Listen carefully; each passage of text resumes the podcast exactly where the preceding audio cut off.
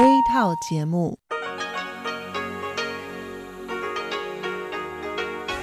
ที่นี่สถานีวิทยุเรดิโอไต้หวันอินเตอร์เนชันแนลก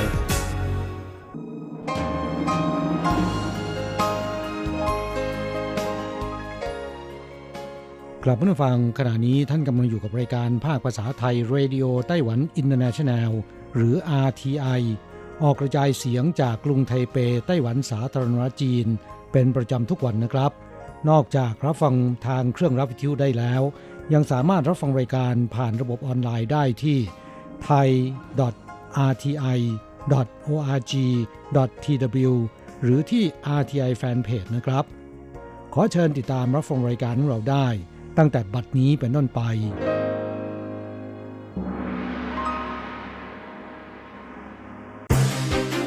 ลำดับแรก ขอเชิญติดตามรับฟัง ข่าวประจำวัน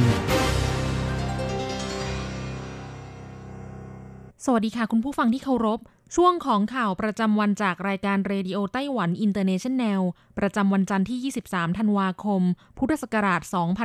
2562 สำหรับข่าวไต้หวันมีดิฉันการจยากริชยาคมเป็นผู้รายงานค่ะ หัวข้อข่าวมีดังนี้ คณะกรรมการการเกษตรชี้ หากพบโรค ASF ในไต้หวัน จะสั่งห้ามขนส่งและค่าชำแหละสุกรทั่วประเทศอย่างน้อย 7 วัน ปรับปรุงเสร็จแล้ว เริ่มเปิดใช้ทางหลวงสายใต้ไถเก้าช่วยลดเวลาเดินทางไถตรงถึงพิงตรงได้ 30 นาทีสำนักงงานสถิติและบัญชีกลางไต้หวันเผย อัตราว่างงาน 3.73เปอร์เซนสูงสุดของช่วงเดือนเดียวกันในรอบ 3 ปี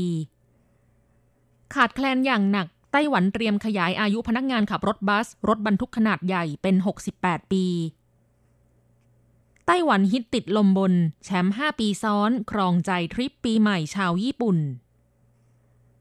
ไต้ฝุ่นฟานทองก่อตัว คาดไม่กระทบไต้หวันโดยตรง สัปดาห์นี้อากาศเปลี่ยน เย็น ร้อน ฝน หนาวมาครบ ต่อไปเป็นรายละเอียดของข่าวค่ะ คณะกรรมการการเกษตรไต้หวันสาธารณรัฐจีนระบุว่า หากโรคอหิวาแอฟริกาในสุกรหรือ ASF แพร่ระบาดในไต้หวัน รัฐบาลจะสั่งห้ามขนส่งและค่าชำแหละสุกรเป็นระยะเวลาอย่างน้อย 7 วัน แม้โรค ASF จะไม่ติดต่อสู่มนุษย์ แต่แพร่ระบาดรุนแรงในสุกร ปัจจุบันแพร่ระบาดในทวีปเอเชีย 11 ประเทศแล้ว หลังจากเกิดการแพร่ระบาดครั้งแรกในจีนแผ่นดินใหญ่เมื่อเดือนสิงหาคมปีที่แล้ว เมื่อวันที่ 23 ธันวาคม นายหวางจินเฉิง รองประธานคณะกรรมการการเกษตรไต้หวันกล่าวว่า หากเกิดกรณีการแพร่ระบาดของโรค ASF ขึ้น จะสั่งห้ามการขนส่งสุกรในรัศมี 3 กิโลเมตร จากฟาร์มสุกรที่ติดเชื้อ และจะยุติการสั่งห้ามจนกว่าจะไม่พบรายงานเกิดกรณีใหม่เป็นเวลา 20 วัน นอกจากนี้จะสั่งห้ามการขนส่งสุกรที่ยังมีชีวิตระหว่างเมืองต่างๆ เพื่อการฆ่าชำแหละอย่างน้อยหนึ่งสัปดาห์ รัฐบาลจะพยายามอย่างเต็มที่ในการสกัดกั้นการแพร่ระบาดของโรค ASF ในไต้หวัน หน่วยงานที่รับผิดชอบจะต้องสอดส่องควบคุมฟาร์มสุกร ติดตั้งระบบสัญญาณเตือนบนพาหนะที่ใช้ขนส่งสุกร และตั้งจุดตรวจ นอกจากนี้ต้องวางแผนสำหรับสถานีฆ่าเชื้อและกักกันโรค การจัดการและกำจัดซากสุกร อีกทั้งดำเนินการสุ่มตรวจโรค ASF ในสุกรเป็นระยะ ข่าวต่อไป การก่อสร้างปรับปรุงและขยายเส้นทางของทางหลวงสายใต้หมายเลขไถเก้าที่ประชาชนตั้งตารอคอย ใช้เวลาในการออกแบบและก่อสร้างปรับปรุงนาน 10 ปี ในที่สุดก็ดำเนินการก่อสร้างเสร็จสมบูรณ์ตลอดเส้นทางแล้ว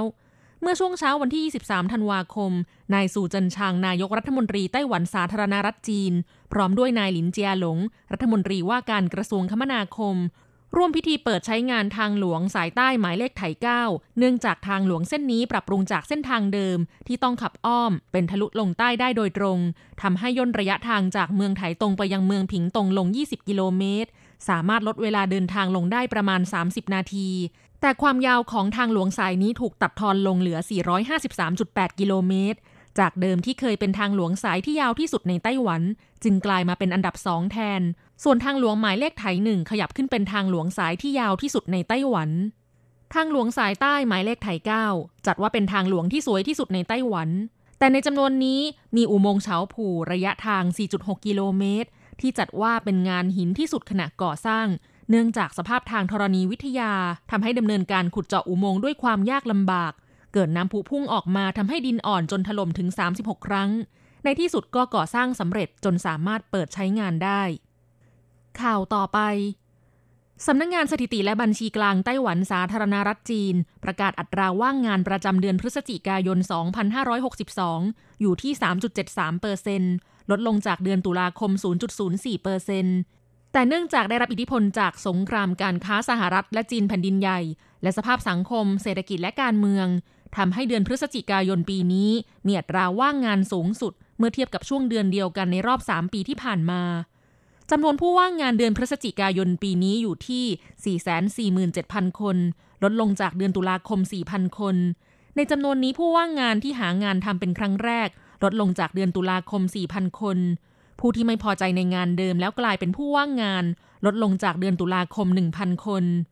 จากสถิติเมื่อปีก่อนๆ เดือนพฤศจิกายนปี 2558 อัตราว่างงานอยู่ที่ 3.91%เปอร์เซ็นต์ เดือนพฤศจิกายน 2559 อัตราว่างงานอยู่ที่ 3.87เปอร์เซนเดือนพฤศจิกายน 2560 อัตราว่างงานอยู่ที่ 3.71เปอร์เซนและเดือนพฤศจิกายน 2561 อัตราว่างงานอยู่ที่ 3.70เปอร์เซนส่วนอัตราการมีส่วนร่วมในกำลังแรงงาน คือร้อยละของประชากรที่มีอยู่ในกำลังแรงงาน ประกอบด้วยผู้มีงานทำผู้ว่างงาน และผู้ที่รอฤดูกาลเดือนพฤศจิกายนปีนี้อยู่ที่ 59.25เปอร์เซ็นสูงสุดเมื่อเทียบกับเดือนเดียวกันในรอบ 25 ปี สาเหตุมาจากสัดส่วนความนิยมในการศึกษาเล่าเรียน และเพศหญิงเข้าสู่ตลาดแรงงานเพิ่มขึ้นเรื่อยๆ ทุกปีทำให้อัตราการมีส่วนร่วมในกำลังแรงงานเพิ่มสูงขึ้น ข่าวต่อไป เพื่อเป็นการสร้างสมดุลด้านสิทธิประโยชน์การจ้างงานผู้สูงอายุ และลดปัญหาขาดแคลนแรงงานด้านคมนาคมขนส่งกระทรวงคมนาคมไต้หวันสาธารณรัฐจีน จึงทำการสำรวจและวางแผนปรับปรุงเรื่องเกณฑ์อายุของพนักงานขับรถบัส และรถบรรทุกขนาดใหญ่ จากปัจจุบันสูงสุด 65 ปี ขยายเป็น 68 ปี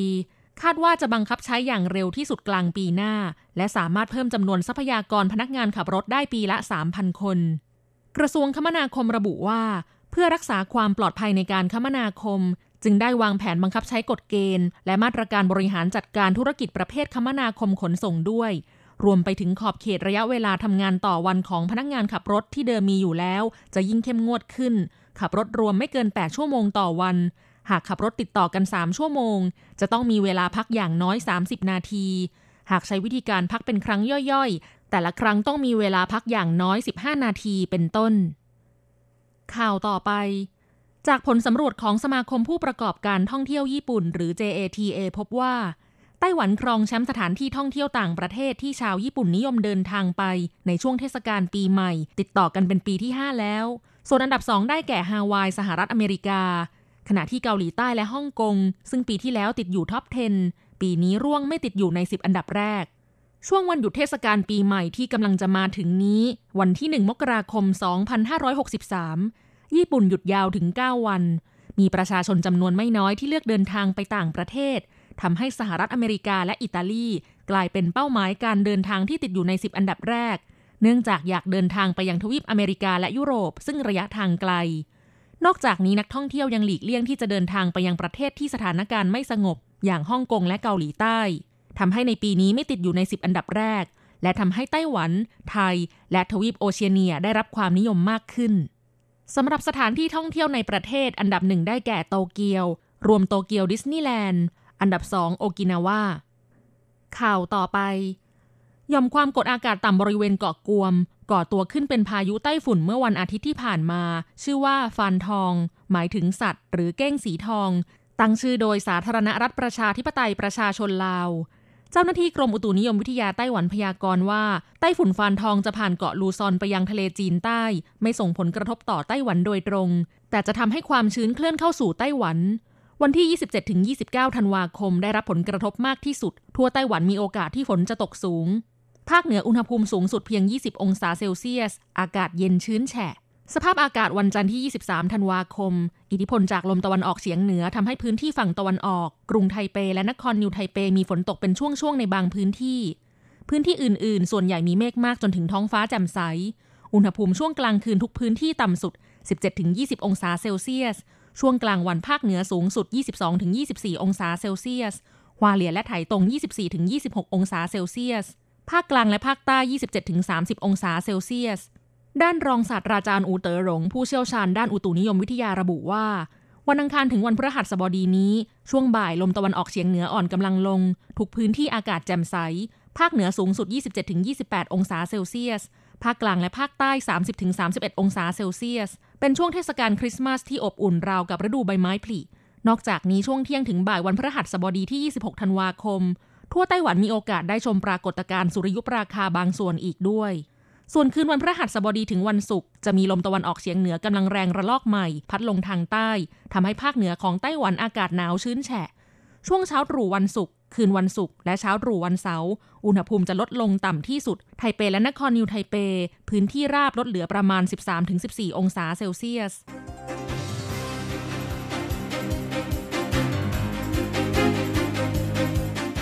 คุณผู้ฟังครับ ต่อไปเป็นข่าวต่างประเทศและข่าวประเทศไทย รายงานโดยผมแสงชัย กิตติภูมิวงหัวข้อข่าวที่สำคัญมีดังนี้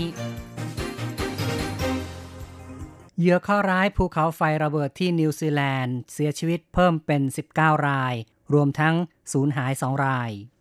จีนเปิดตลาดนำเข้าเนื้อวัวจากญี่ปุ่นอีกครั้งหลังแบนผ่านมา 18 ปี นายกรัฐมนตรีออสเตรเลียปฏิเสธการลดใช้ถ่านหิน เรียกร้องอย่าทำลายเศรษฐกิจและการจ้างงาน คาดว่าจะมีการประท้วงใหญ่ในฮ่องกงทางการเตรียมพร้อมรับมือช่วงคริสต์มาส จีนแผ่นใหญ่จะลดภาษีนำเข้าสินค้าหลายรายการ เริ่มตั้งแต่ปีใหม่ การประชุมสุดยอดญี่ปุ่น จีนเกาหลีกำลังจะเริ่มขึ้นในวันที่ 24 อินเดียแก้ไขกฎหมายพลเมือง กีดกันชาวมุสลิมทำให้เกิดการประท้วง กรมทางหลวงของไทยแถลงเตรียมพร้อมดูแลการเดินทางในช่วงปีใหม่ ต่อไปเป็นรายละเอียดของข่าวครับ ทางการตำรวจนิวซีแลนด์ยืนยันในวันที่ 23 เหยื่อเคราะห์ร้ายภูเขาไฟระเบิดอีกหนึ่งรายเสียชีวิตที่โรงพยาบาลจำนวนผู้เสียชีวิตรวมเพิ่มขึ้นเป็น 19 คน ตำรวจนิวซีแลนด์ระบุว่ายอดผู้เสียชีวิตจากภูเขาไฟระเบิดบนเกาะไว้ เพิ่มขึ้นเป็น 19 คน รวมผู้สูญหาย 2 คนด้วยแล้ว หลังผู้บาดเจ็บเสียชีวิตอีกหนึ่งคนที่โรงพยาบาลในเมืองโอ๊กแลนด์ สำหรับผู้บาดเจ็บที่ยังรักษาตัวอยู่ในโรงพยาบาลยังมีอีก 25 คน ส่วนใหญ่อาการสาหัส ทางนี้ภูเขาไฟบนเกาะไว้ระเบิดในวันที่ 9 ธันวาคม ซึ่งขณะเกิดเหตุมีผู้อยู่บนเกาะ 47 คน ส่วนใหญ่เป็นนักท่องเที่ยว ข่าวต่อไปครับ จีนแผ่นใหญ่ยกเลิกการห้ามนำเข้าเนื้อวัวจากญี่ปุ่น หลังระงับการนำเข้าผ่านมา 18 ปี ในโอกาสที่นายกรัฐมนตรี ชินโซอาเบะของญี่ปุ่น เดินทางไปเยือนจีน ซึ่งจะเข้าพบกับประธานาธิบดีสีจิ้นผิงของจีน ขณะเดียวกันกรมศุลกากรของจีนเปิดเผยเอกสารสองฉบับ เกี่ยวกับการยกเลิกข้อกำหนดโรควัวบ้า และโรคปากและเท้าเปื่อย เริ่มตั้งแต่ 19 ธันวาคม ส่งผลให้ญี่ปุ่นส่งออกเนื้อวัว และผลิตภัณฑ์ที่เกี่ยวข้องไปยังจีนได้อีกครั้ง หลังถูกแบนผ่านมา 18 ปี รายงานระบุด้วยว่าหลังเกิดโรควัวบ้าระบาดในยุโรปเมื่อปี 2000 จีนได้ระงับการนำเข้าเนื้อวัว และเครื่องในเป็นต้นจากยุโรป 13 ประเทศ เริ่มตั้งแต่มีนาคมปี 2001 ถึงปลายปี 2003 ได้ระงับการนำเข้าด้วยเหตุผลเดียวกันจากสหรัฐ แต่ในช่วง 2-3 ปีที่ผ่านมา จีนทยอยเปิดตลาดนำเข้าจากไอร์แลนด์ ฮอลแลนด์ เดนมาร์ก อเมริกา ฝรั่งเศส และอังกฤษเป็นต้น ต่อไปยังคงเป็นข่าวที่เกี่ยวข้องกับจีนแผ่นดินใหญ่นะครับ ผู้นำของ 3 ประเทศคือ ญี่ปุ่น จีน และเกาหลีใต้จะประชุมสุดยอดร่วมกันในวันที่ 24 หลังการพบปะกันครั้งที่แล้วเมื่อ 19 เดือนก่อน การประชุมสุดยอดผู้นำสามฝ่ายจะมีขึ้นที่เมืองเฉิงตูมณฑลเสฉวน โดยที่นายกรัฐมนตรีชินโซอาเบะของญี่ปุ่นได้เดินทางไปถึงจีนแล้ว และจะเจรจาสองฝ่ายกับประธานาธิบดีสีจิ้นผิงก่อนที่ปักกิ่ง คาดว่าสองฝ่ายจะหารือเกี่ยวกับความสัมพันธ์ญี่ปุ่นกับจีนในอนาคต รวมถึงการเยือนญี่ปุ่นของผู้นำจีนในฐานะแขกรับเชิญของรัฐสำหรับการประชุมผู้นำสามฝ่ายจะมีขึ้นในวันอังคาร ที่มณฑลเสฉวน นับเป็นการประชุมสุดยอดสามฝ่ายครั้งที่ 8 คาดว่าจะแลกเปลี่ยนความเห็นเรื่องเกาหลีเหนือ รายงานชี้ได้ว่า นายกรัฐมนตรีของญี่ปุ่นจะเจรจานอกรอบกับประธานาธิบดีมุนแจอินของเกาหลีใต้ด้วย ต่อไปครับ ท่ามกลางไฟป่าในออสเตรเลียมีความเกี่ยวพันกับการเปลี่ยนแปลงสภาพภูมิอากาศของโลก นายกรัฐมนตรีสกอตต์มอริสันของออสเตรเลีย ถูกประณามที่ไม่ยอมเปลี่ยนแปลงนโยบาย นายแอนโทนีอัลบานิสผู้นำพรรคแรงงาน ซึ่งเป็นฝ่ายค้านตำหนิ นายมอริสันว่า ดื้อด้านไม่ยอมเปลี่ยนแปลง เห็นชัดว่าสถานการณ์ไม่ปกติ ผู้คนกำลังหวาดกลัว แต่นายมอริสันมองไม่เห็น เพราะหมอกควันหนาทึบจากไฟป่าบดบังทุกสิ่ง กลุ่มอนุรักษ์สิ่งแวดล้อมชี้ว่า เป้าหมายการลดการปล่อยก๊าซเรือนกระจกออสเตรเลีย ยังไม่เพียงพอที่จะทำให้โลกอยู่ในระดับปลอดภัยจำเป็นต้องลดมากกว่านี้ แม้จะมีการประนามจากหลายฝ่าย แต่นายกรัฐมนตรีมอริสัน ได้ตำหนิเสียงเรียกร้อง ให้จำกัดอุตสาหกรรมถ่านหินว่า ไร้ความยั้งคิดเป็นการทำลายเศรษฐกิจและการจ้างงาน นายมอริสันระบุว่าเขาจะไม่ทำให้ชาวออสเตรเลียต้องตกงาน ด้วยการหันออกจากอุตสาหกรรมดั้งเดิมของประเทศ พร้อมทั้งยืนยันว่าออสเตรเลียจะทำตามที่รับปากไว้ ในการประชุมสุดยอดสภาพอากาศสหประชาชาติ ปี 2558 เรื่องการลดปล่อยก๊าซเรือนกระจกลง 26-28%จากระดับการปล่อยในปี 2548 ให้ได้ภายในปี 2573 ต่อไปครับ ที่ฮ่องกงกำลังจะมีการประท้วงในช่วงหยุดยาววันคริสต์มาส ซึ่งถือว่าเป็นการประท้วงต่อเนื่องจากการชุมนุมในสุดสัปดาห์ โดยการประท้วงในวันอาทิตย์จบลงด้วยการประทะกันอย่างวุ่นวาย ระหว่างกลุ่มผู้ประท้วง สวมหน้ากากดำซึ่งเตะและทุบตีเจ้าหน้าที่ตำรวจ มีการคว้างก้อนอิฐและแก้ว ส่วนตำรวจตอบโต้ด้วยการพ่นสเปรย์พริกไทย และมีเจ้าหน้าที่คนหนึ่ง ชักปืน หันใส่ฝูงชน แต่ไม่ได้ยิง ทั้งนี้การประท้วงในฮ่องกงดำเนินมากว่า 6 เดือนแล้ว ในช่วงคริสต์มาสนี้ถือเป็นอีกหนึ่งช่วงที่น่าเป็นห่วง ทางการฮ่องกงเตรียมความพร้อมเพื่อรับมือ ต่อไปเป็นข่าวเรื่องจีนแผ่นดินใหญ่จะลดภาษีนำเข้าสินค้าหลายรายการ เริ่มตั้งแต่ปีใหม่ กระทรวงการคลังของจีนแผ่นใหญ่แถลงว่าจะมีการลดภาษีนำเข้า สินค้า หลายอย่าง อาทิเช่น เนื้อหมูแช่แข็งอะโวคาโด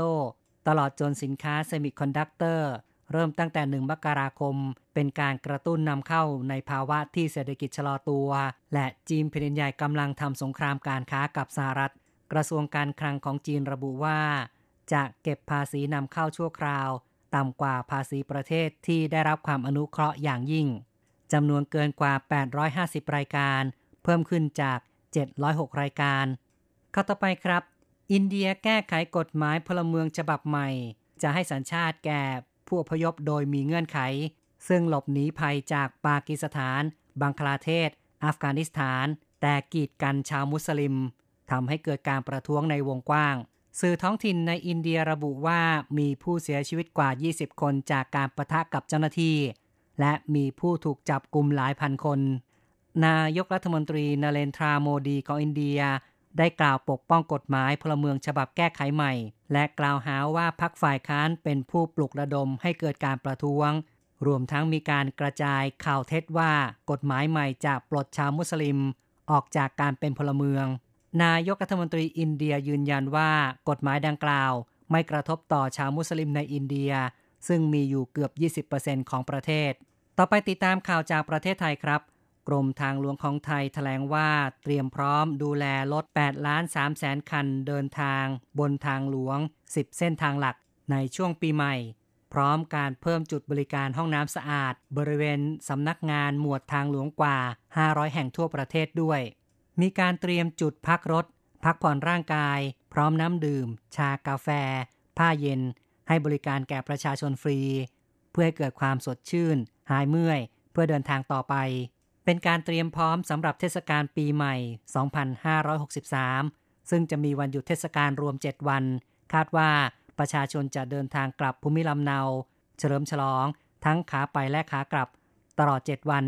ประเมินว่าจะมีรถเดินทางสัญจรบนทางหลวงสายหลักมากกว่า8ล้าน3แสนคัน เพิ่มขึ้น 4%เทียบกับปีใหม่ที่ผ่านมา อีกข่าวหนึ่งครับ สำนักงงานมาตรฐานผลิตภัณฑ์อุตสาหกรรม หรือว่าสมออของไทย ได้ประกาศใช้มาตรฐานเศรษฐกิจหมุนเวียน Circular Economy หรือว่า CE เป็นมาตรฐานหลักการเศรษฐกิจหมุนเวียนในองค์กร เลขที่2ขีด2562 เป็นแนวทางให้ทุกภาคส่วนนำไปใช้ในการจัดการทรัพยากรให้เกิดประโยชน์สูงสุด ตั้งแต่การผลิต การใช้งาน และการนำกลับเข้าสู่กระบวนการผลิต เป็นวัตถุดิบใหม่ รวมถึงการออกแบบการดำเนินงานของธุรกิจ และการออกแบบผลิตภัณฑ์หรือบริการ เพื่อสร้างประโยชน์ให้แก่องค์กรทั้งทางตรงและทางอ้อม ส่งผลให้ปริมาณของเสียที่เกิดขึ้น มีจำนวนลดลง จนกระทั่งนำไปสู่การไม่มีของเสีย โดยมาตรฐานนี้ไม่ใช่มาตรฐานเพื่อการรับรอง แต่เป็นมาตรฐานกำหนดขึ้นเพื่อให้ทุกหน่วยงานในประเทศไทยที่สนใจสามารถนำไปใช้ได้ คุณผู้ฟังครับต่อไปเป็นรายงานอัตราแลกเงิน อ้างอิง ตอนบ่ายของวันที่ 23 ธันวาคม โอนเงิน 10,000 บาทใช้ 1220 เหรียญไต้หวัน แลกซื้อเงินสด 10,000 บาทใช้ 1570 เหรียญไต้หวัน และโอนเงิน 1 เหรียญสหรัฐใช้ 30.23 เหรียญไต้หวัน ข่าวจาก RTI ในวันนี้จบลงแล้วครับ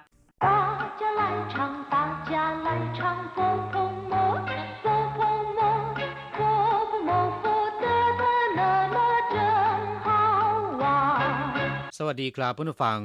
พบกันในวันนี้เราจะมาเรียนบทเรียนที่ 17 ของแบบเรียนชั้นต้น บทที่ 17สู่สู่นับเลข第十七课数数一课文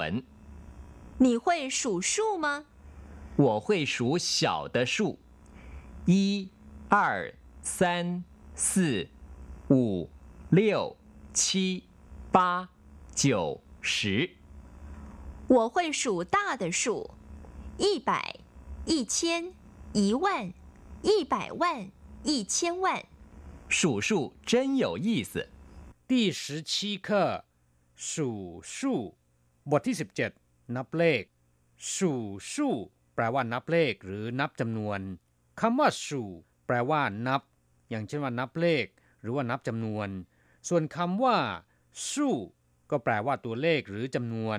เพื่อนผู้ฟังจะสังเกตเห็นว่าทั้งสองคำนะครับออกเสียงไม่เหมือนกัน มีความหมายต่างกัน แต่เป็นตัวอักษรตัวเดียวกัน ในภาษาจีนตัวอักษรในทำนองนี้มีจำนวนไม่น้อยนะครับ ต้องระมัดระวังอย่าจำสับสนนี่หุยสู่สู้มาคุณนับเลขเป็นไหม หรือคุณนับจำนวนเป็นหรือไม่ นี่ก็คือคุณหุยแปลว่าเป็น ส่วนคำว่ามา เป็นศัพท์ที่แสดงเป็นประโยคคำถาม จะวางไว้ที่ท้ายประโยคคำถามเสมอ你会数数吗ก็คือคุณนับเลขเป็นหรือไม่我会数小的数ผมนับเลขง่ายๆได้ ผมนับตัวเลขน้อยๆเป็น我会数ผมนับเป็นหรือผมนับได้小的数ตัวเลขที่ไม่มาก ตัวเลขน้อยๆหรือตัวเลขที่ง่ายๆเรียกว่า小的数一แปลว่าหนึ่งเออ แปลว่าสองซานแปลว่าสามซื่แปลว่าสี่อูแปลว่าห้าเลี้ยวแปลว่าหกชีแปลว่าเจ็ดปาแปลว่าแปดเจีวแปลว่าเก้าสิแปลว่าสิบอีเออร์ซานซื่ห้ยวชีเจียวสิหนึ่งสองสามสี่ห้าหก เจ็ดแปดเก้าสิบครับตัวเลข1นถึงสิในภาษาจีนนั้นมีหลายตัวทีเดียวที่ออกเสียงละไม้คล้ายคลึงกับในภาษาไทย เพื่อนฟังควรที่จะท่องจำให้ขึ้นใจ我会数大的数一百一千一万一百万一千万ผมนับเลขใหญ่ ๆ ได้ หรือผมนับเลขที่มากๆได้ต้าแต่สู้ก็คือเลขที่มีจำนวนมาก一百หนึ่งร้อย一千 หนึ่งพัน一万หนึ่งหมื่น一百万หนึ่งล้าน一千万สิบล้าน วิธีการนับเลขที่มีจำนวนมากๆ ในภาษาจีนจะแตกต่างกับภาษาไทยตั้งแต่หลักล้านขึ้นไป ในภาษาจีน หลักล้านจะเรียกว่าป่ายว่านแปลตรงตัวก็คือร้อยหมื่นซึ่งก็คือหลักล้านนั่นเองเชียนว่านพันหมื่นซึ่งก็คือสิบล้านนั่นเองสูสู้真有意思 นับเลขช่างมีความหมายจริง ๆ หรือนับเลขช่างสนุกจริง ๆ เจิ้นเหยวยี่สก็คือช่างมีความหมายจริง ๆ หรือช่างสนุกจริงๆกราบเพื่อนฟังหลังจากทราบความหมายของคำสนทนาในบทนี้ไปแล้ว ต่อไปขอให้พลิกไปที่หน้า 72 ของแบบเรียนนะครับ เราจะไปเรียนรู้คำศัพท์ใหม่ๆ ในบทเรียนนี้สู่อธิบายไปแล้วเมื่อต้นรายการแปลว่านับ แต่ถ้าออกเสียงเป็นสู่ ก็จะแปลว่าตัวเลขหรือจำนวนสู่แปลว่านับ อย่างเช่นว่านับเลขในภาษาจีนก็จะเรียกว่าสู่สู่หรือเรียกว่าสู่สู่字สู่ก็คือเลขหรือตัวเลข หรือจะบอกว่าสู่สู่มู่แปลว่า นับจำนวนคำว่าสู่มู่ก็แปลว่าจำนวนสู่ปู้ชิงแปลว่านับไม่หวาดไม่ไหว หรือนับไม่หมด เรียกว่าสู่ปู้ชิง 数一数今天做了几个นับดูซิว่าวันนี้ทำได้แล้วกี่ตัว数一数总共来了多少人นับดูซิมากันทั้งหมดกี่คน数一数二คำนี้ไม่ได้แปลตรงตัวว่านับหนึ่งนับสองนะครับ แต่หมายความว่ายอดเยี่ยมที่สุด โดดเด่นที่สุด หรือไม่เป็นสองรองใคร อย่างเช่นว่า他的驾车技术 在朋友之间算数一数二ฝีมือในการขับขี่รถของเขา ยอดเยี่ยมที่สุดในบรรดาเพื่อนฝูงด้วยกัน อย่าลืมนะครับเพื่อนผู้ฟังตัวอักษรตัวนี้ถ้าออกเสียงเป็นสูแปลว่านับ แต่ถ้าออกเสียงเป็นสู้แปลว่าจำนวน แปลว่าเลข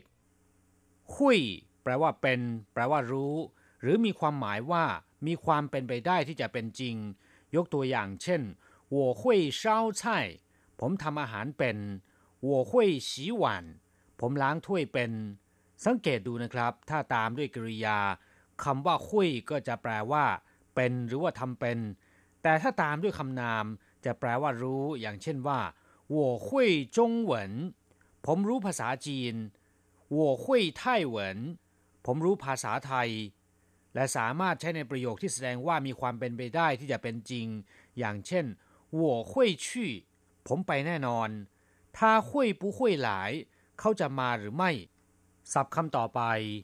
เช่าแปลว่าเล็ก น้อย ไม่มาก ตรงข้ามกับคำว่าด้าที่แปลว่าใหญ่หรือว่ามาก อย่างเช่นว่า小数目ตัวเลขที่ไม่มาก小公司บริษัทที่มีขนาดไม่ใหญ่โต小本生意การค้าที่มีทุนรอนไม่มาก小孩子 เด็กหรือว่าเด็กน้อย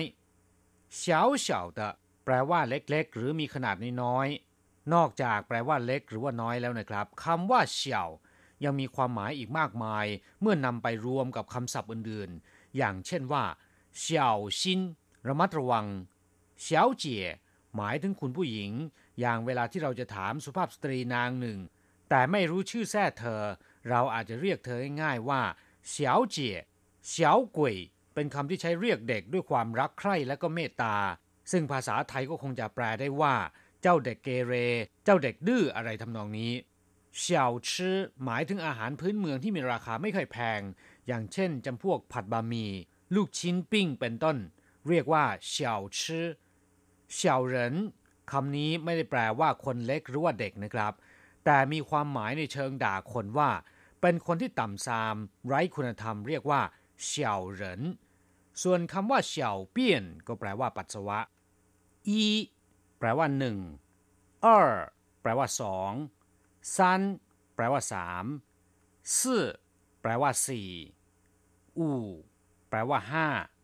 เลียวแปลว่าหกชีแปลว่าเจ็ดปาแปลว่าแปดเจียว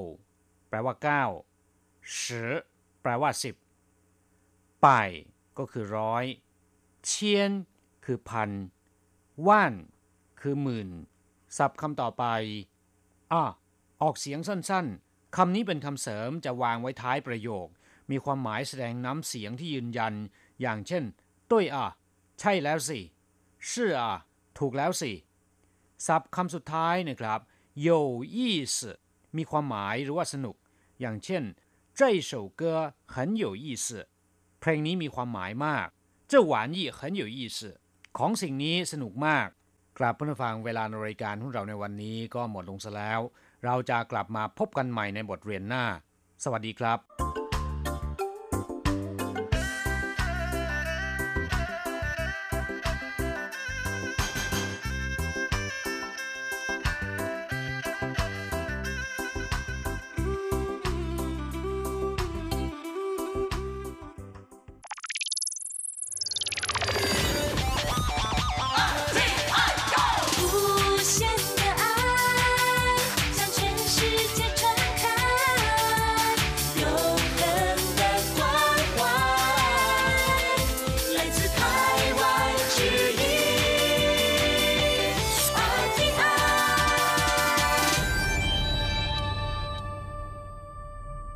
ครับคุณครับขณะนี้คุณกำลังติดตามรับฟังรายการภาคภาษาไทยจากสถานีวิทยุ RTI ซึ่งส่งกระจายเสียงจากกรุงไทเป ประเทศสาธารณรัฐจีนอยู่นะครับและต่อไปนั้นก็ขอเชิญคุณผู้ฟังติดตามรับฟังรายการกระแสประชาธิปไตย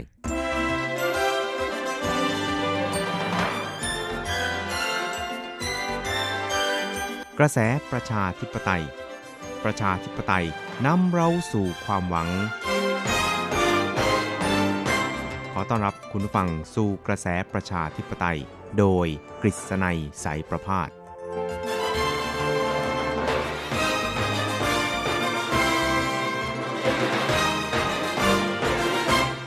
สวัสดีครับคุณผู้ฟังที่รักและเคารพทุกท่านครับ ผมกฤษณัยสารพาดก็กลับมาพบกับคุณผู้ฟังอีกครั้งหนึ่งครับ ในช่วงเวลาของกระแสประชาธิปไตยนะครับ ซึ่งก็จะพบกับคุณผู้ฟังเป็นประจำทุกสัปดาห์ครับ ในค่ำวันจันทร์แล้วก็เช้าวันอังคาร 3 ครั้งด้วยกันนะครับ ก็จะนำเอาเรื่องราวความเคลื่อนไหวที่น่าสนใจทางด้านการเมืองในไต้หวันในช่วงที่ผ่านมา มาเล่าสู่ให้กับคุณผู้ฟังได้รับฟังกันนะครับ ครับสำหรับในช่วงของกระแสประชาธิปไตยในวันนี้นะครับ ก็จะนำคุณผู้ฟังไปซึมซับบรรยากาศการเลือกตั้งประธานาธิบดี แล้วก็การเลือกตั้งสสของไต้หวันที่กำลังดุเดือด แต่ว่าไม่เลือดพล่านนะครับ เพราะถ้าเลือดพล่านเนี่ยก็คงจะไม่ดีนัก เพราะว่าการเลือกตั้งนั้นก็จะต้องเป็นไปด้วยสันตินะครับ แล้วก็จะต้องเป็นไปด้วยความสงบนะครับ แล้วก็เยือกเย็นแต่ว่าก็ดุเดือดในตัวของมันเองนะครับ แล้วก็ทั้งสองฝ่ายนั้นก็จะต้องระงับยับยั้งชั่งใจนะครับ โดยเฉพาะอย่างยิ่งการระงับอารมณ์ในการที่จะเเผชิญหน้ากับฝ่ายที่ไม่เห็นด้วยกับความคิดเห็นของตัวเองหรือว่า ฝ่ายที่เลือกผู้สมัครที่ไม่ตรงกับตัวเองนะครับ อย่าได้ไปทะเลาะเบาแวงหรือว่า อย่าไปได้ตีรันฟันแทงกันตลอดจนอย่าไปทะเลาะเบาแวงกันนะครับ แล้วก็อย่าไปด่าทอซึ่งกันและกันนะครับ เพราะว่าการเลือกของแต่ละคนนั้นก็มีเหตุผลของตัวเองนะครับ อาจจะบอกว่าไม่ว่าคุณจะเลือกใครนะครับ หรือว่าเลือกพรรคไหนเนี่ยก็ไม่ได้หมายความว่าเป็นความผิดหรือว่าความถูกนะครับ อาจจะออบอกได้ว่าเป็นการเลือกตามทัศนคตินะครับ แล้วก็ตามแนวความคิดตลอดจนความเชื่อของแต่ละคนก็ว่าได้ครับ เพราะฉะนั้นเนี่ยการเลือกในแต่ละครั้งนั้น อย่าไปบอกว่าคนที่ไม่เลือกคนที่เราจะเลือกเนี่ยนะครับ เป็นการเลือกที่ผิดพลาดนะครับ หรือว่าจะต้องออสำนึกผิดอะไรทำนองนี้นะครับ ซึ่งก็คิดว่าคงจะ ไม่ใช่เป็นระบอบประชาธิปไตยที่สมบูรณ์แบบนะครับหรือว่าเป็นระบอบประชาธิปไตยที่แท้จริงอะไรทำนองนี้นะครับ ซึ่งชาวไต้หวันเองนั้นก็เรียกได้ว่ามีสปิริตในเรื่องของประชาธิปไตยอย่างพร้อมมูลเลยทีเดียวนะครับ เพราะว่าผ่านการชุบตัวนะครับด้วยระบอบประชาธิปไตยเนี่ยมาร่วมกว่า 30 ปีนะครับ เพราะว่าไต้หวันนั้นก็มี การเลือกตั้งประธานาธิบดีโดยตรงเนี่ยมาตั้งแต่ปี 1996 นะครับ ก็เรียกได้ว่าผ่านร้อนผ่านหนาวมาพอสมควรครับ ซึ่งก่อนหน้าปี 1996 นั้น ก็มีการเลือกตั้งซ่อมนะครับหรือว่าเลือกตั้งเพิ่มเติมสสนะครับของไต้หวันเพื่อให้มา ดูแลแล้วก็บริหารราชการแผ่นดินนะครับ ตลอดจนมาดูแล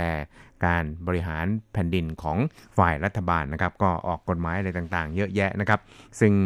ในการเลือกตั้งปีนี้นะครับ ก็คือในคราวนี้นะครับ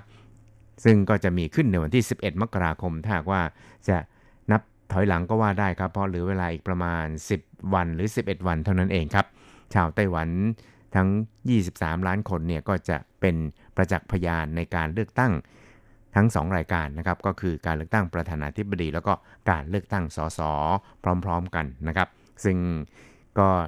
แน่นอนนะครับว่าการเลือกตั้งประธานาธิบดีนั้นจะเป็นโฟกัสสำคัญของทั่วโลกนะครับแล้วก็ของชาวไต้หวันด้วยนะครับ เพราะว่าการเลือกประธานาธิบดี ซึ่งก็คือผู้นำไต้หวันนั้น ก็จะหมายถึงการเลือกทิศทางเลือกนโยบายของ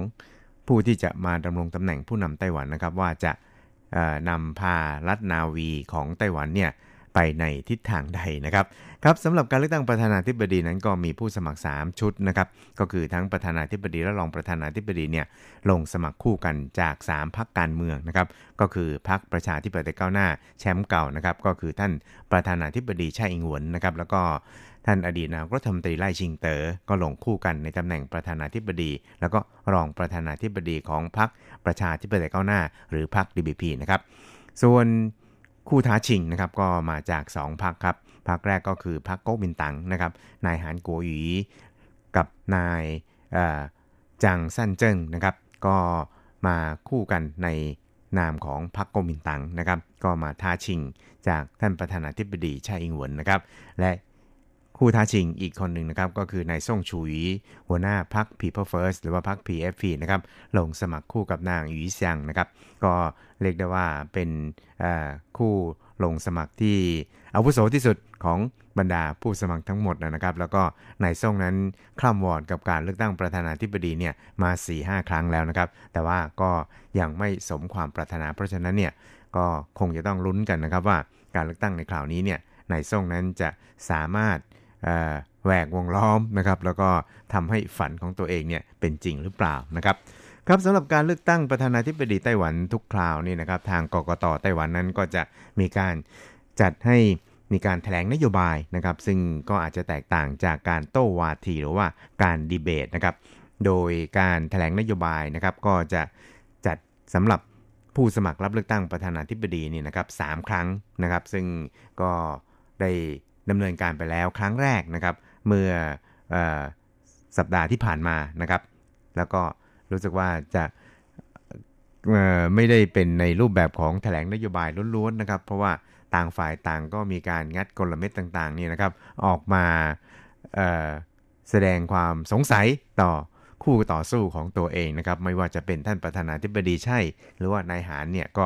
เรียกว่า ปะทะคารมกันค่อนข้างดุเดือดครับสำหรับนายทรงนั้นก็เรียกว่าเราเอามาแจมนะครับ เกี่ยวกับปัญหาของบุคคลทั้งสองนะครับครับสำหรับในแง่ของ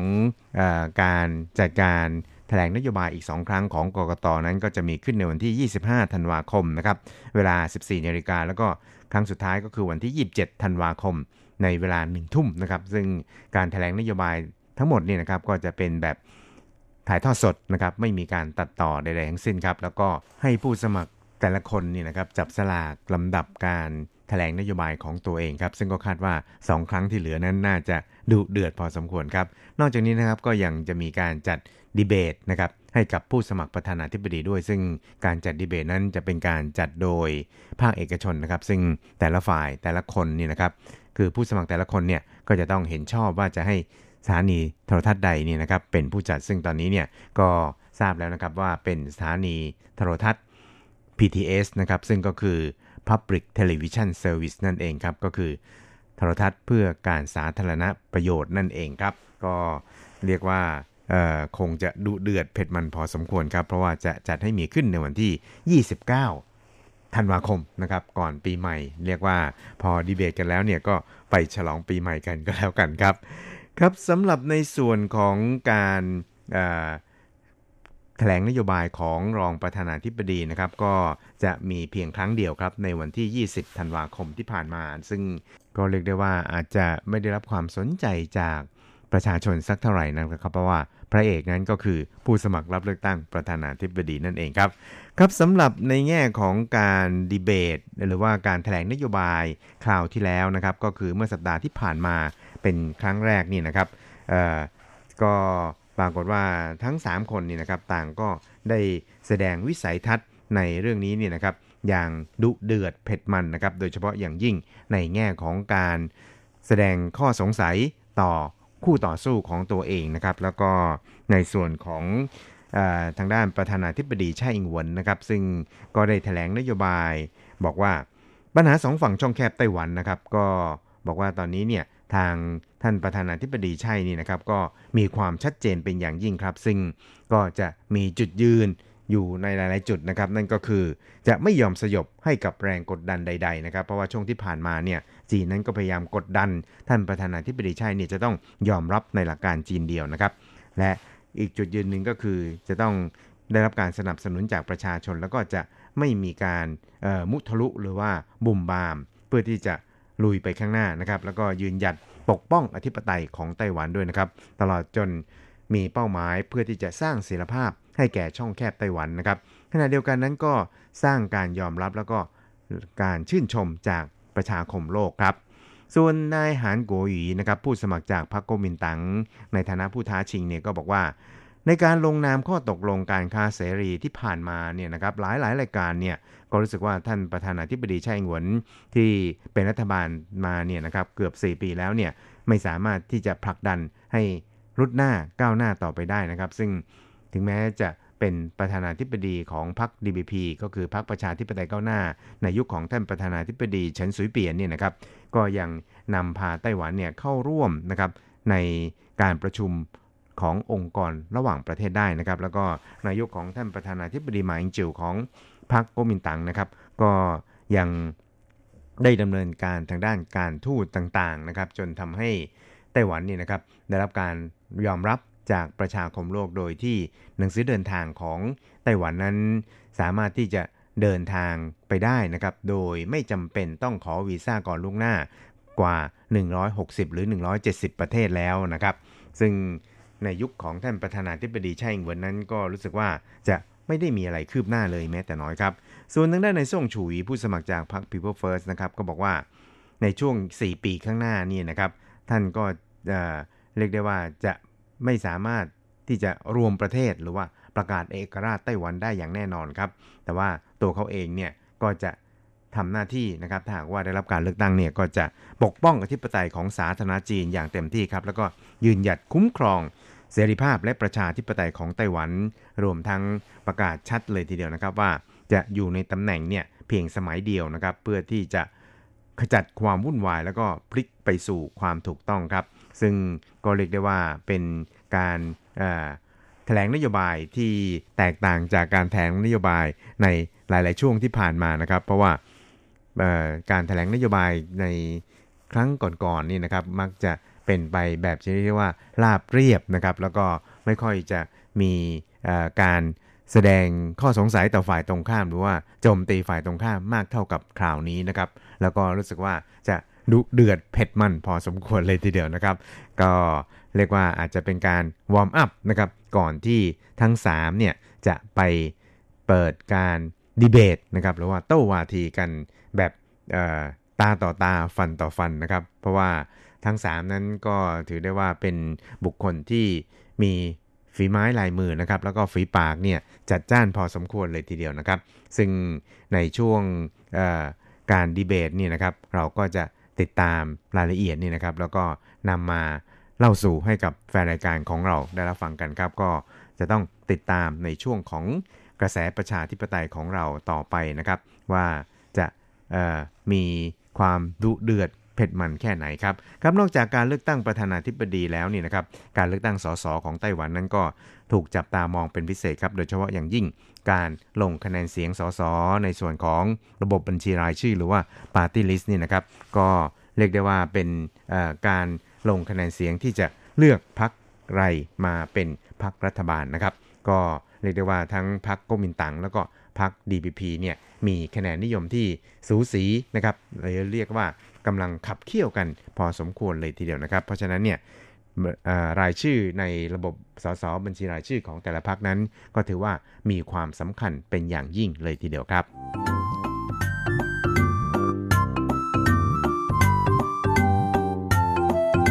ครับคุณครับเวลาของกระแสประชาธิปไตยในวันนี้ก็หมดลงแต่เพียงเท่านี้ครับ เราจะกลับมาพบกันใหม่ในสัปดาห์หน้า สวัสดีครับ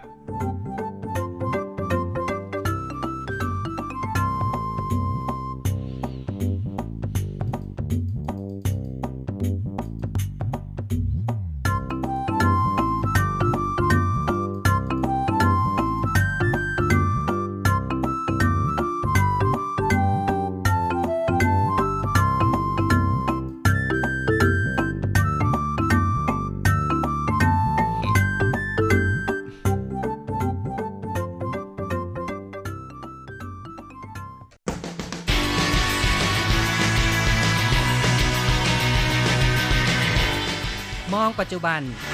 โลกปัจจุบัน เปลี่ยนแปลงตลอดเวลา ทุกอย่างไม่หยุดอยู่กับที่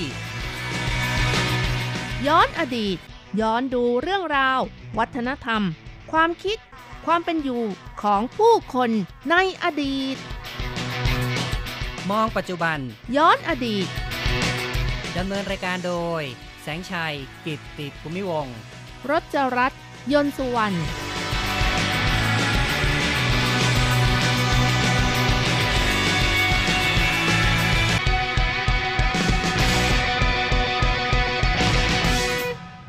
คุณผู้ฟังที่รักครับ พบกับพวกเราสองคนนะครับ ในมองปัจจุบันย้อนอดีต ในวันนี้เราจะมองเรื่องการกินขนมอีกันครับ ค่ะ เพราะว่าเมื่อวันนี้นะคะ ก็ตรงกับวันที่ 22 ธันวาคมค่ะ เป็นวันตรงชื่อของ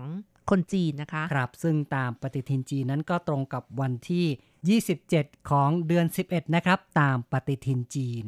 ค่ะ เมื่อทานขนมอีแล้วก็ดูเหมือนว่า วันตรุษจีนก็ใกล้จะถึงแล้วค่ะ ครับแน่นอนเนาะก็อีกเดือนเดียวก็จะเป็นตรุษจีนแล้วนะครับค่ะซึ่งตรุษจีนปีนี้จะตรงกับวันที่ 25 มกราคม วันชูอีก็คือวันที่ 1 เดือนหนึ่งตามปฏิทินจีนนะครับ คือวันปีใหม่ของจีนนั่นเอง ตรงกับ 25 มกราคม ส่วนวันที่ 24 มกราคมก็เป็นวันชูซี่ หรือว่าวันสุกดิบนะครับ ซึ่ง การรวมญาตินั้นเขาก็จะรวมญาติกันในวันที่ 24 มกราคมครับ เราก็มาพูดถึงเรื่องของการกินขนมอีกันก่อนว่า ในเทศกาลตงจื้อเนี่ยนะครับค่ะในไต้หวันเนี่ยคนส่วนใหญ่ก็จะไปซื้อขนมอีมารับประทานกัน เดี๋ยวนี้คงไม่มา อืมเรียกว่าอะไรนะ ปั้นเองใช่ไหมเอ่ยก็ยังมีนะคะ บางคนอ๋อก็ยังคงปั้นกันอยู่นะคะ โดยเฉพาะที่เป็นสีขาวกับสีแดงนะคะครับบางคนก็ทำเอง และที่ตลาดก็มีขายกันเยอะแยะเลยนะคะ โดยเฉพาะตลาดสดค่ะ หรือแม้แต่ซุปเปอร์มาร์เก็ตก็มีของแช่แข็งอยู่ ก็ไม่ต้องไปปั้นเองก็ง่ายดีนะคะ ใช่ครับคือบางคนที่เอาความสะดวกนะครับ ก็จะไปซื้อของสำเร็จจากซุปเปอร์มาร์เก็ตเลยนะครับ ซึ่งก็จะมีทั้งแบบที่ว่า เป็นขนมอีแบบนิ่มหรือแบบที่แช่แข็งแล้วนะครับค่ะก็มีเหมือนกันนะครับ ก็คือขนมอีสด หรือว่าขนมอีแช่แข็งนั่นเองค่ะ ก็หาเลือกซื้อกันได้ตามความชอบใจนะครับ ค่ะเนื่องจากขนมอีเนี่ยก็เป็นรูปกลมๆใช่ไหมคะ เวลาทานเนี่ยถ้าทานเยอะก็ทำให้เราตัวกลมขึ้นเช่นกันนะคะ เนาะเกี่ยวอะไรกันเนี่ย ก็เพราะว่าขนมอีนี่ทำจากแป้งข้าวเหนียวนะคะ มีแคลอรี่สูงค่ะอืมโดยเฉพาะอย่างยิ่งตอนนี้ก็มีขนมอีที่หลากหลาย ไม่ว่าจะเป็นไส้หวานหรือว่าไส้เค็มนะคะ ไส้หวานก็มีแคลอรี่สูงนะคะ เขาบอกว่าถ้ารับประทานไส้หวานอย่างเช่น ไส้งาดำหรือว่าถั่วแดงอย่างนี้นะคะ หรือว่า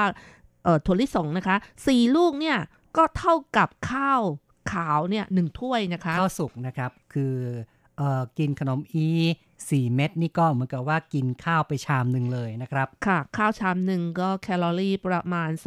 280 กิโลแคลอรี่ ก็อืมไม่น้อยเลยนะคะ ใช่ครับ เพราะฉะนั้นนี่ก็ต้องระมัดระวังหน่อยเนาะแม้ว่าจะชอบความหวานความอร่อย ก็ต้องยับยั้งไว้บ้างนะครับ ไม่งั้นเดี๋ยวน้ำหนักจะเพิ่มมากเกินไปนะครับ หรือว่าเขาคำนวณอีก อย่างหนึ่งก็คือถ้า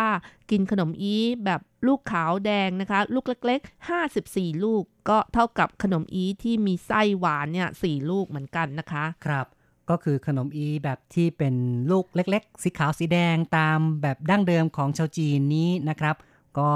เป็นสิ่งที่หลาย ๆ คนก็ยังรับประทานกันอยู่ แต่เดี๋ยวนี้ก็ชอบที่จะใส่ไส้หวานไส้อะไรหลาย ๆ อย่างเข้าไปด้วยเนี่ยนะครับ ก็ถือว่า เป็นวิวัฒนาการที่เกิดขึ้นมาในภายหลังนะครับ ค่ะ โดยเฉพาะอย่างยิ่งตอนนี้ได้ข่าวว่าเป็นฤดูของสตรอเบอรี่นะคะ ปีนี้ทางบริษัทอีใหม่ก็ออกผลิตภัณฑ์ใหม่ก็คือสตรอเบอรี่อยู่ในไส้ของขนมอี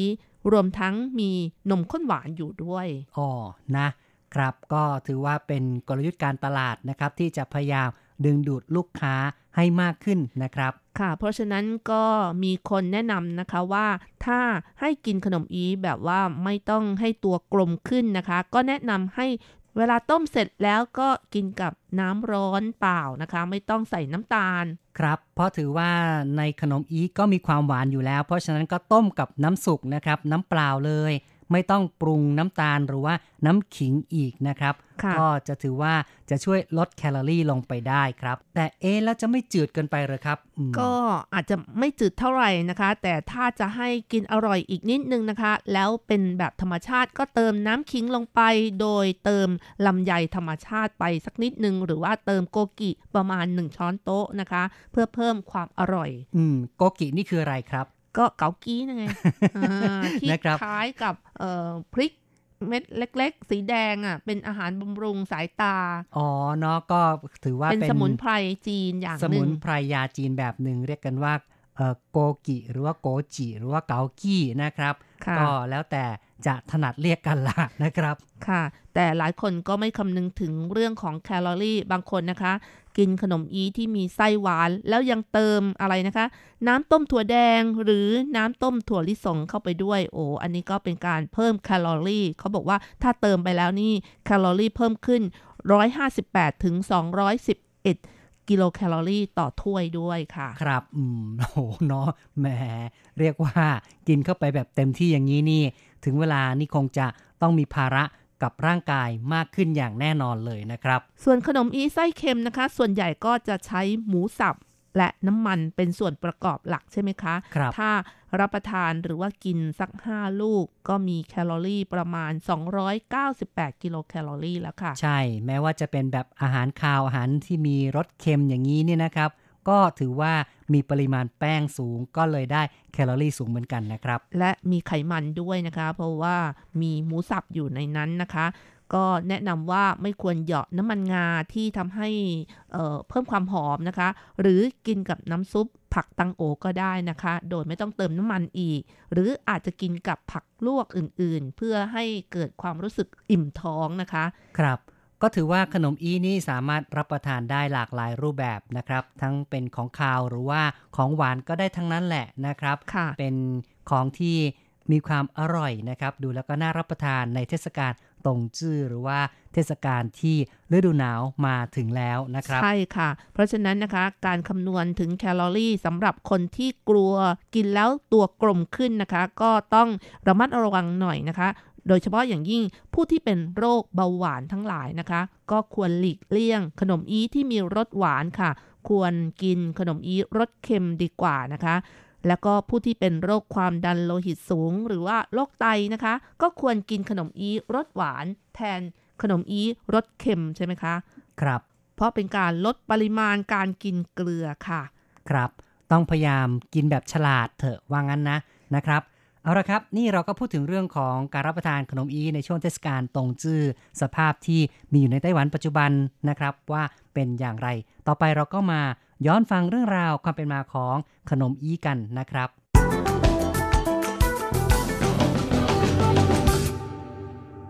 การรับประทานขนมอีก็จะรับประทานในช่วงของเทศกาลตงจื้อกันนะคะ โดยเฉพาะอย่างยิ่งเทศกาลตงจื้อก็คือช่วงที่ฤดูหนาวเข้ามาถึงนะคะ ใครที่รับประทานขนมอีแล้วก็ถือว่าแก่ไปอีกหนึ่งปีค่ะ อายุเพิ่มขึ้นอีกหนึ่งปีนะครับ ค่ะ เนื่องจากในวันตงจื้อหรือว่าวันที่ฤดูหนาวมาถึง นับเป็นช่วงที่พระอาทิตย์โคจรผ่านจุดใต้สุดของเส้นศูนย์สูตรโดยปกติ จะตรงกับวันที่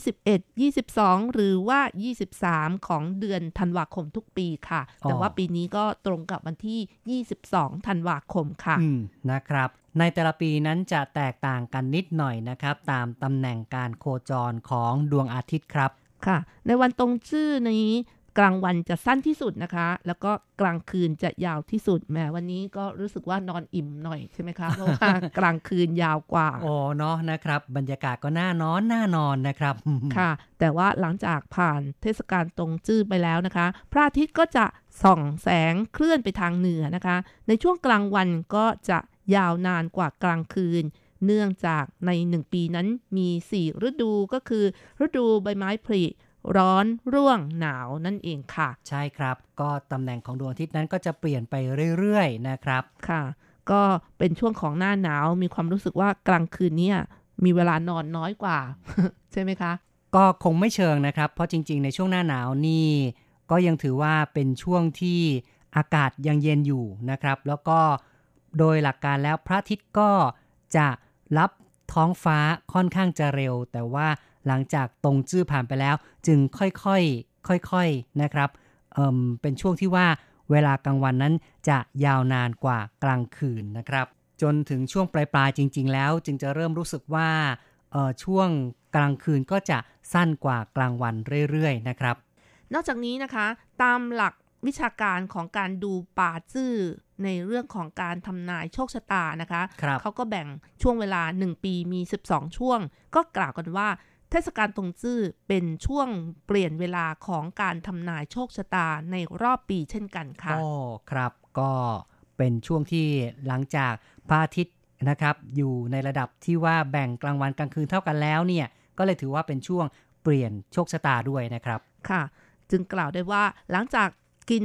ขนมอีในช่วงเทศกาลตรงจื้อไปแล้ว ก็มีอายุเพิ่มขึ้นอีกหนึ่งปีนั่นเองค่ะ เป็นการนับอีกแบบหนึ่งนะครับ ซึ่ง ถ้าตามคติคนทั่วไปก็จะต้องนับว่า พอตุดจีนเริ่มขึ้นแล้ว อายุก็เพิ่มขึ้นนะครับ แต่บางคนก็ถือคติว่าน่าจะนับในวันตรงจื้อนะครับ ค่ะ การรับประทานขนมอีก็เป็นการแสดงถึงความกลมเกลียวกันใช่ไหมคะ เพราะว่าภาษาจีนของขนมอีนี่จะเรียกกันว่าตงเจี๋ยหยวนคำว่าหยวนก็คือขนมอี ส่วนคำว่าตรงนี่ก็ฤดูหนาวคำว่าเจี๋ยก็คือเทศกาลนะครับ เพราะฉะนั้นถ้าจะแปลอาจจะแปลได้ว่า ขนมอีเทศกาลฤดูหนาวครับค่ะ และเนื่องจากคำว่าหยวนนี่ก็คือกลมเกลียวเหมือนกับว่าถวนเหวียนด้วยนะคะ เพราะฉะนั้นในวันนี้เขาก็นิยมรับประทานขนมอีกันเพื่อความสามัคคีกลมเกลียวกันค่ะ ครับ ในอดีตมีการเล่ากันว่ามีครอบครัวหนึ่งนะคะ ที่ยากจนมาก มีลูกสาวก็ถูกขายไปเป็นทาสและ ลูกสาวนี้ก็กล่าวกับพ่อว่าในครั้งต่อไปที่จะมาเจอกันก็คือช่วงที่กินขนมอีด้วยกัน แต่ว่าต่อมาเด็กสาวคนนี้นะคะ ก็ไม่มีโอกาสเจอกับพ่อของเขาอีก เธอเกรงว่าพ่อของเธอนี้กลับมาบ้านแล้วไม่เห็นเธอ เพราะฉะนั้นในช่วงของเทศกาลตรงซื่อ เธอจึงไปติดขนมอีสองลูกไว้ที่ประตูหน้าบ้านที่ห่วงจับของประตู และ เป็นการบอกกับพ่อว่าจะมาเจอด้วยกันค่ะอ๋อเป็นสัญลักษณ์อย่างหนึ่งนะครับ ก็เลยติดขนมอีเอาไว้นะครับ ค่ะ ต่อมาขนมอีก็กลายเป็นตัวแทนของการพบปะกันของคนในบ้านก็คือ ถวนเหวียนหรือว่าเหวียนหมันนั่นเองค่ะ เพราะฉะนั้นแต่ละบ้านก็จะมีการติดขนมอีไว้ตามประตูหน้าต่างโต๊ะ อุปกรณ์ทำการเกษตร เตาหุงต้ม หรือว่าหัวเตียงต่างๆนะคะ โดยเฉพาะในสมัยก่อนค่ะ ในสังคมเกษตรนะคะ เชื่อกันว่าสรรพสิ่งทั้งหลายก็มีวิญญาณครอง จึงมีการเอาขนมอีมาเส้นไหว้ เพื่อแสดงความขอบคุณที่คุ้มครองให้ตลอดปีมีความสุขนั่นเองค่ะ ก็เป็นวิธีการที่ง่ายดีนะครับ ติดขนมอีเอาไว้ตามที่ต่างๆ ก็นับว่าเป็นการเส้นไหว้เทพเจ้าในสิ่งต่างๆ ด้วยนะครับ ค่ะ นอกจากนี้เขาก็เล่ากันว่าเวลากินขนมอีในสมัยก่อนนะคะ ควรตักครั้งหนึ่งเนี่ยสองลูกอยู่ในช้อนแล้วก็มากิน และเวลากินถึงช่วงสุดท้าย หากเป็นคนโสดเนี่ยให้เหลือขนมอีเป็นเลขขี้ ถ้าเป็นคนที่มีคู่ครองแล้วก็ให้กินเหลือเป็นเลขคู่ อืมแหมมีการถือเคล็ดลับอย่างนี้ด้วยเนาะนะครับค่ะ ก็เป็นความเชื่อหรือว่าเป็นความอะไรนะคะนิยมนะครับในสมัยก่อนนิยมในสมัยก่อนนะนะครับ แต่เดี๋ยวนี้ก็ควรจะกินให้หมดใช่ไหมคะ เพราะว่าซื้อมาแล้ว เสียเงินไปแล้วก็ไม่ควรจะทิ้งจะคว้างนะคะ ครับ ก็แล้วแต่นะครับจริง ๆ ถ้าว่าเราไม่ได้ถืออะไรเคร่งครัดก็ไม่ต้องเออมีความรู้สึกวุ่นวายใจมากเกินไปนะครับ ก็เอาตามความสะดวกดีกว่านะครับ แต่จริง ๆ การรับประทานของทุกอย่างให้หมดก็ถือว่าเป็นสิ่งที่ดีครับ เป็นนิสัยที่เรียกว่าเราใช้ของไม่ฟุ่มเฟือยนั่นเองนะครับ เอาละครับ เราก็พูดคุยกันมาพอสมควรนะครับ ในเรื่องของการรับประทานขนมอีเทศกาลตรงชื่อของชาวจีน รายการมองปัจจุบันย้อนอดีตในวันนี้ เห็นทีต้องขอยุติลงกรอย่าลืมกลับมาพบกันใหม่ในครั้งต่อไปนะครับ สวัสดีครับ สวัสดีค่ะ